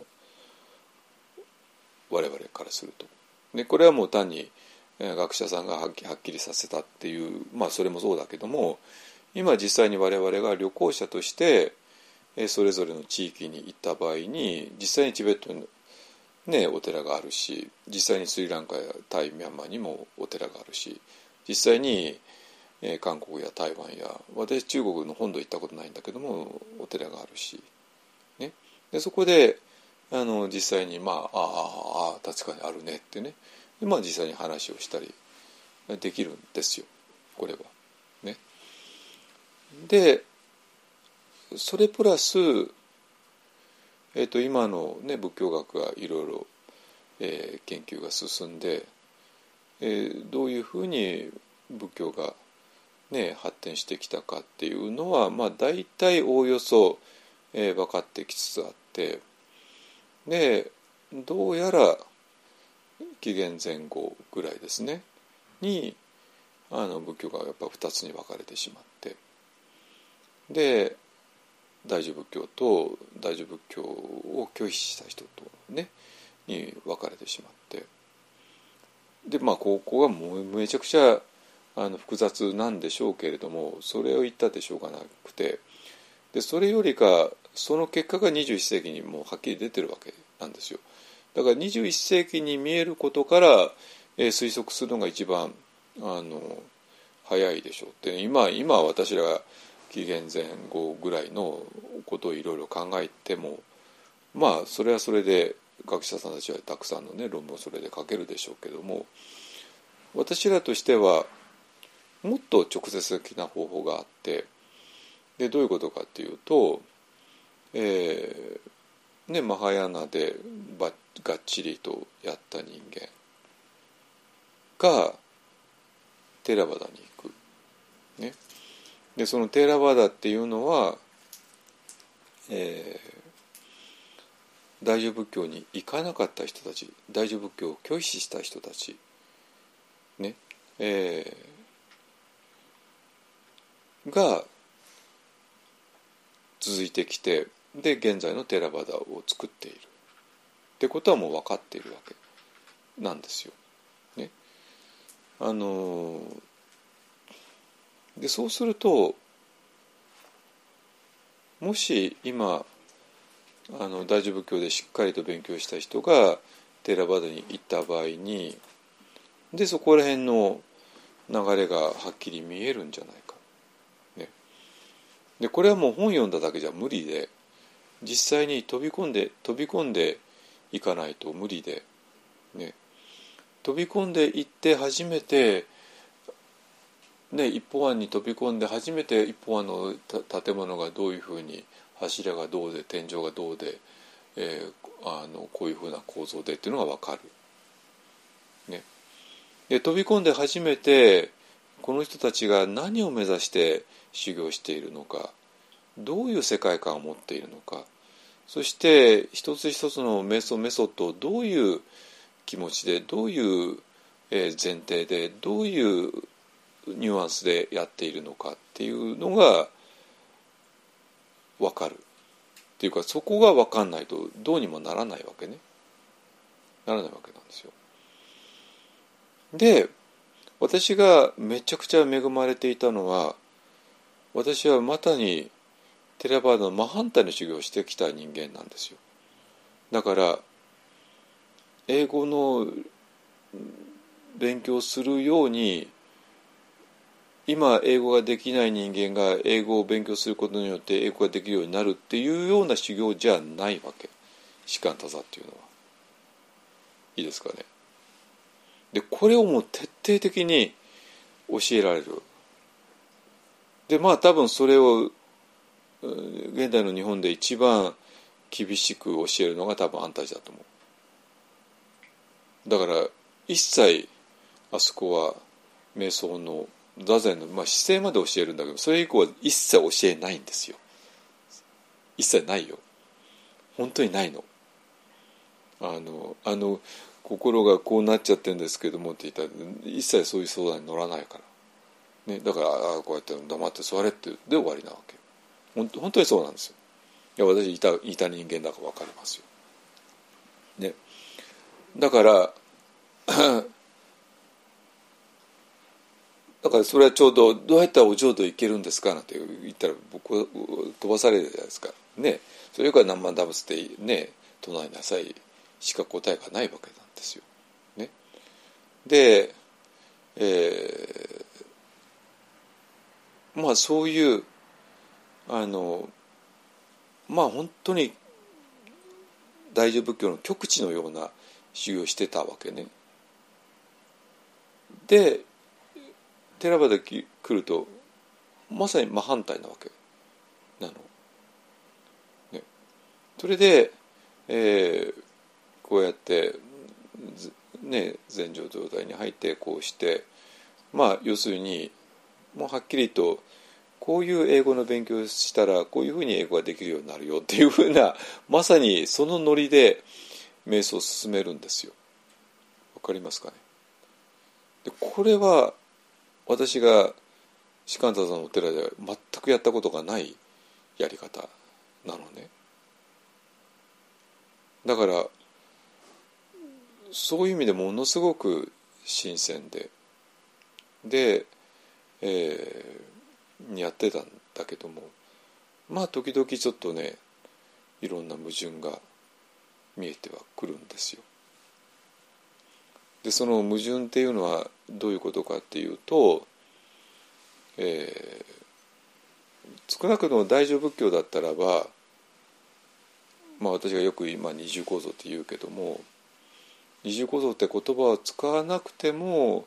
なんとなくその雰囲気はあるわけ。なぜかって言えば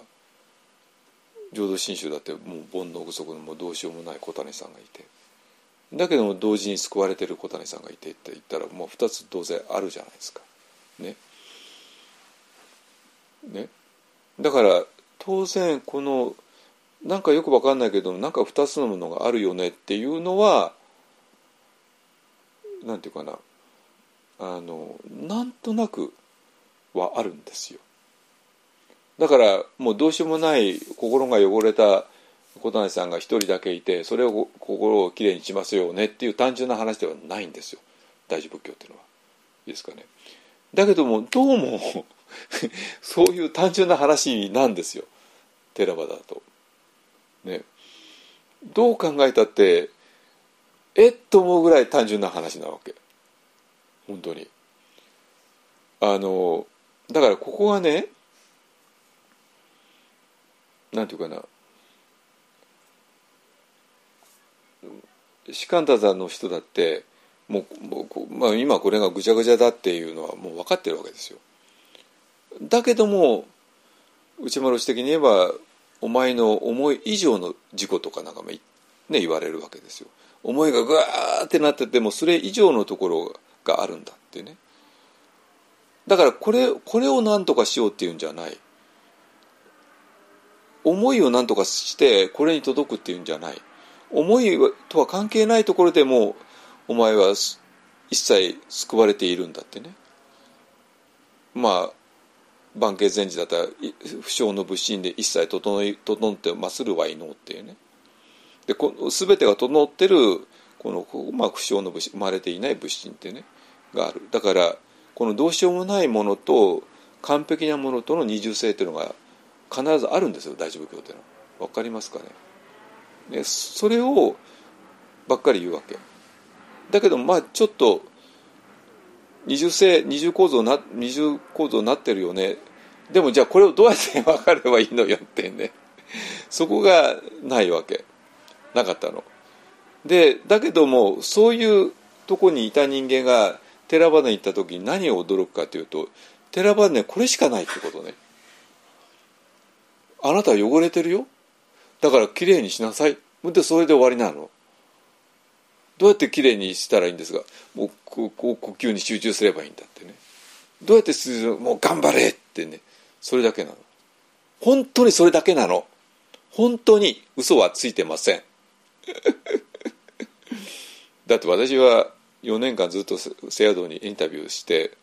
インタビューって何回も言うけども公開公開インタビューですからね。もうだから私のインタビューも後ろに聞かれるし私は前の人のインタビュー全部聞こえるからあので小谷さんが生徒と話しても全部聞いちゃうわけね。うん。全然生徒全然集中できないんですけどもって言ってあこうしよう。もう頑張れしか言わないんですよ本当に。あのだからそれうんまあだからそそれがめちゃくちゃ勉強になるわけ、ね、で本当にそれしかないんだっていうね。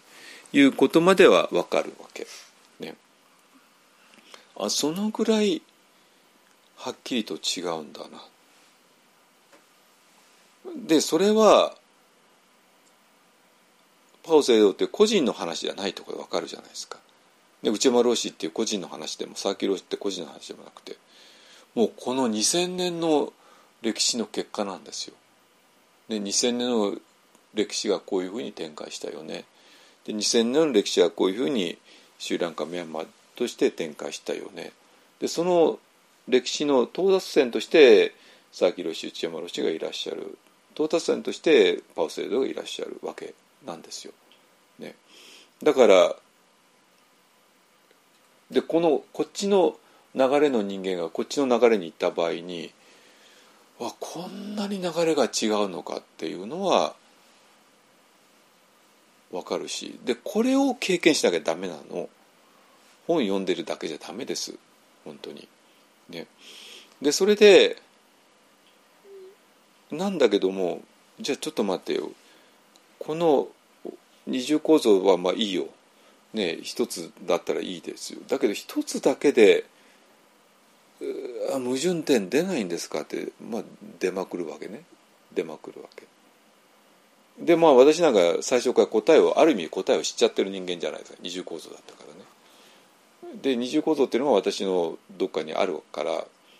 ででもそれで一応一重構造のインストラクションに従って一重構造の、えー、中でやってくるとやっぱり一重構造じゃ説明つかないよねっていうのが見えてくるわけね。ね。例えばジャーナに入る、ね、まあ第一前兆か第八前兆まで入る、まあ、こんなの簡単にできるんですよ。あの私も数ヶ月ですぐすぐ入ったけど。だけどジャーナーに入るってこれ一体どういうことなの？それは心がこうやってやったのはただこうやってなっただけなのかではないんですよそういう話じゃないんだってだからジャーナーっていうのはコンセントレーションっていう英語で訳すんだけどもコンセントレーションっていうとなんかコンセントレートしましたって話になっちゃってあれはもう最悪の役だと思っていてだってコンセントレーションって言うからなんとかコンセントレートするぞってなるに決まってるじゃないですかみんながね。でその結果として心が心も体もギューッとなっちゃうに決まってるじゃないですか。でその犠牲者出まくりて 出まくって出まくってるわけ。パウパウメソパウ総員なんてもう24時間そんなことばかりやってんだからそしたらその結果が出まくり結果の出方が激しくなるわけ。そうじゃないだろう。とかあるいはねナーマンを見るっていうことの意味がちょっとわけわかんないし。まあいろいろなんていうかな。私らは二重構造っていうある意味答えを知ってるからそれはまさに二重構造を示してるんじゃないのっていうふうにすぐ思えちゃうわけね。まあ、まあそこまでははっきりと思わなかったんだけどまあ後から見ればねあの禅情っていうのはもう簡単な話で今までの主体があの収まってもう一つの主体が出てきたっていうだけなんですよ。だから私は禅情に入ったらちょっと別の次元に入ったっていうのはすぐ感じるわけ。ね、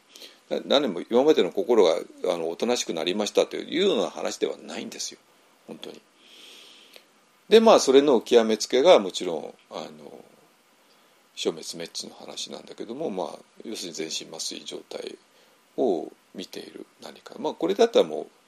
うあのもう誤解の余地がないじゃないですか。ね今までの自分はもう死んじゃってんだから今までの自分は死んじゃってんのになぜ理解できるかって言ったらもう一つの自分がいるからに決まってるじゃないですか。どう考えたって。ね、だから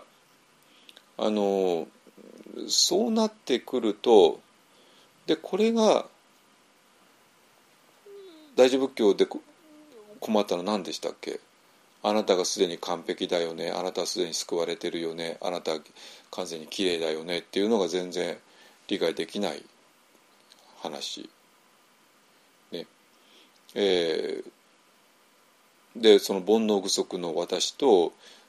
上手に救われてる自分っていうのは一体どういう関係になってるのかが分かんない。ね、でこれそのものを、えー、リアルに実感できない。だからお浄土がリアルじゃないだから全ての話が全部絵空絵空ごとになって全ての話がこんなに時世にかけるなんてバカバカしいって話になってでで全ての話がなんか何々のかのようにの話になってしまうっていうねえいうことを散々話してきました。ね、でだけどもこのね、パワーメソッドみたいなことをやって、ね、消滅滅地を見ている何かっていうものがあったとしたらこれこそが、まあ、私がこれも謎の X って言ってたわけだけどもこれこそが大乗仏教の大前提をそのものだっていうことが、まあ、分かるわけなんですよ。ってことはまあ大乗仏教というのはここから生まれたっていうのは当たり前じゃない今これ誰にもあの賛成されていないんですけど 今のところはね どう考えて論理的に考えたらそうそうなるわけなんですよ。ね、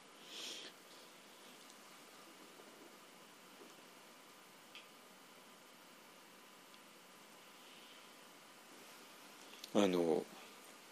なるわけなんですよ。ね、で、えー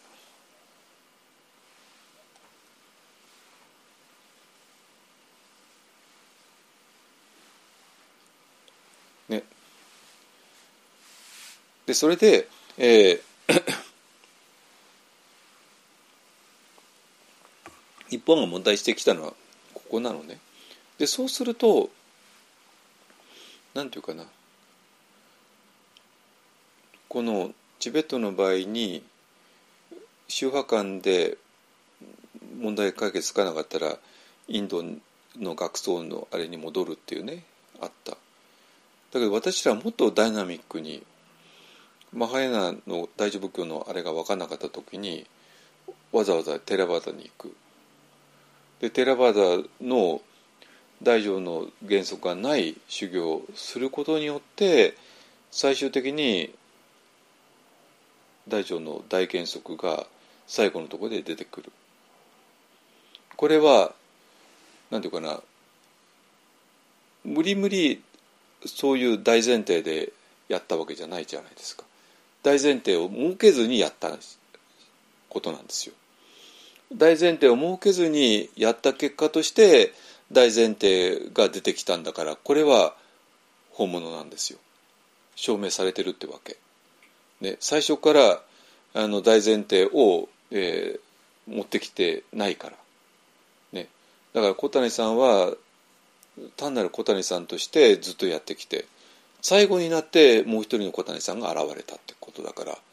でこれは本間もなわけでもう一人の私がいるよねっていう大前提なんか最初持ってないから。でそうするとこのえー、これがなんていうかなあの説明ついてしまう。ね、で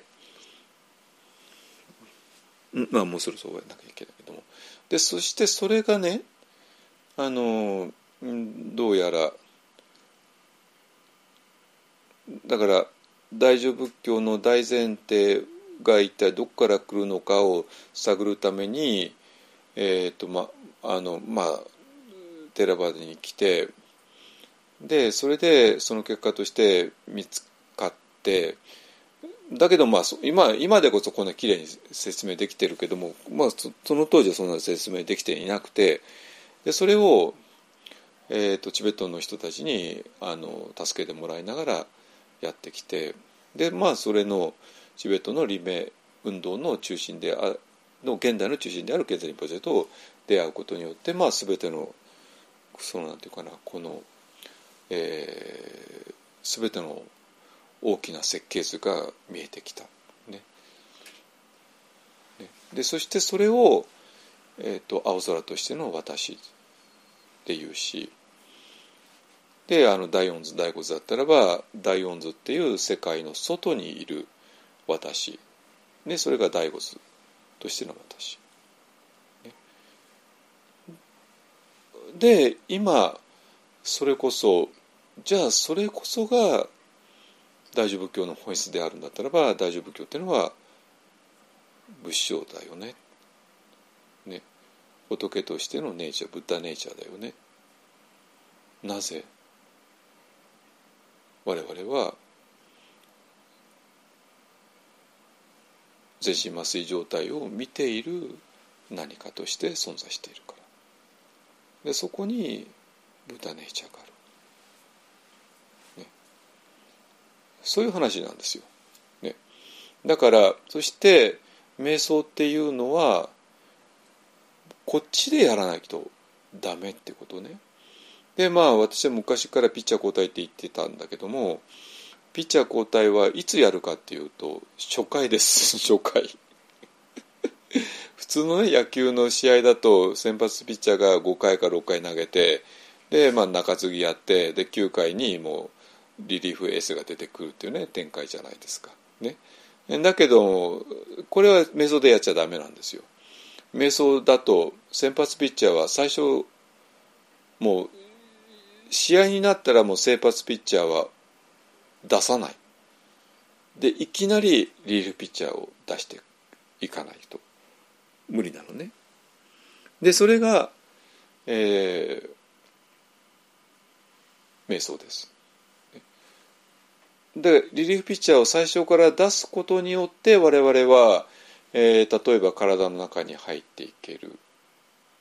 ね。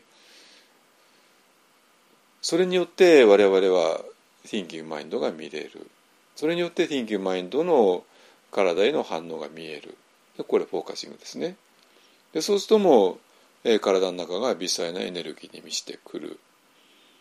そしてそれによってそこは、えーと、慈悲の場所でもある、ね、だから、えーと、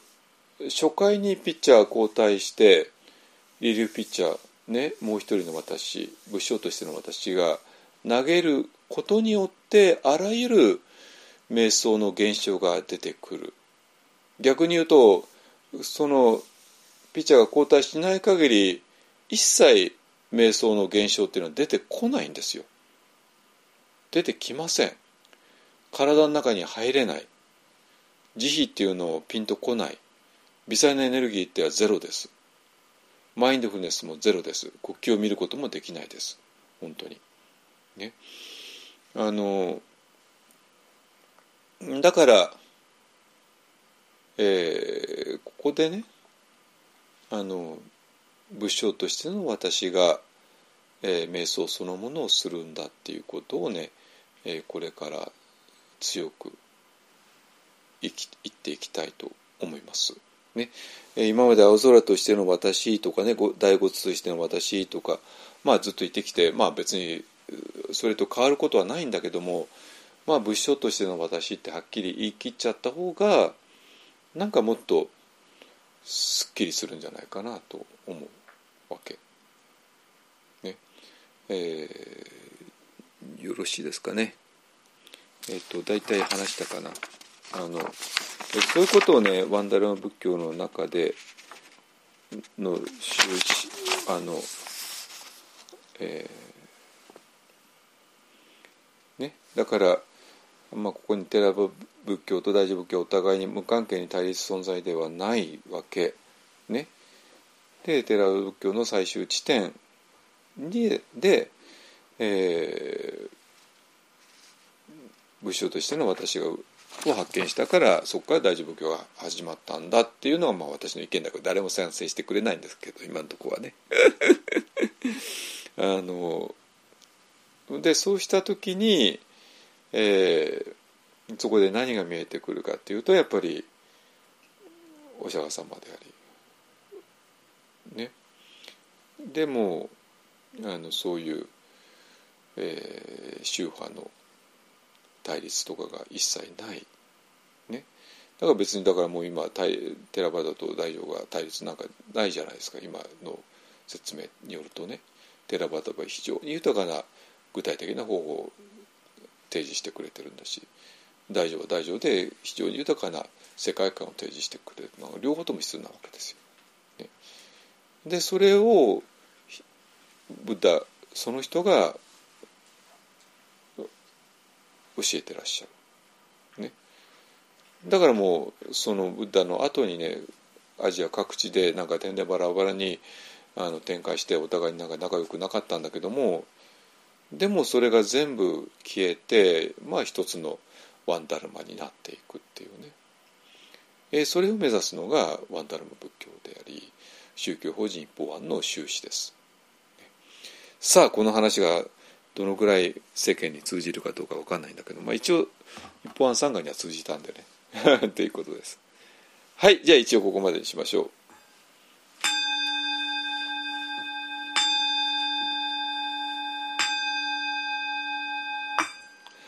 願わくは我と一切主張とともに根性よりないし症状を尽くして消防を聞くことあらん。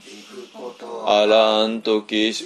防偽弱せじ不信なるべからずまさに消防に合わんとき捨てて仏法十字戦ついに第一の右上とともに浄土することへん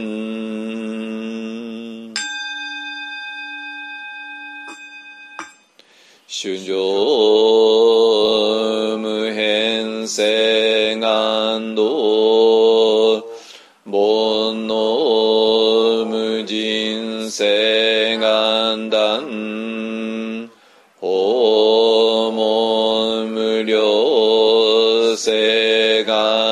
願学仏道無常聖願上主上無変聖願道煩悩無人聖願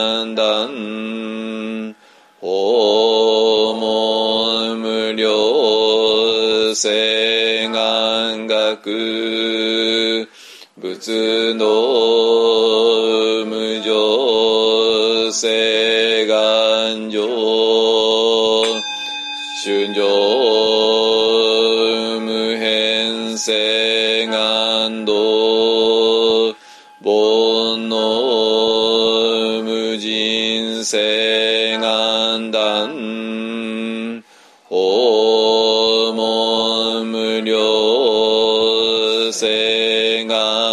願学仏道無常性。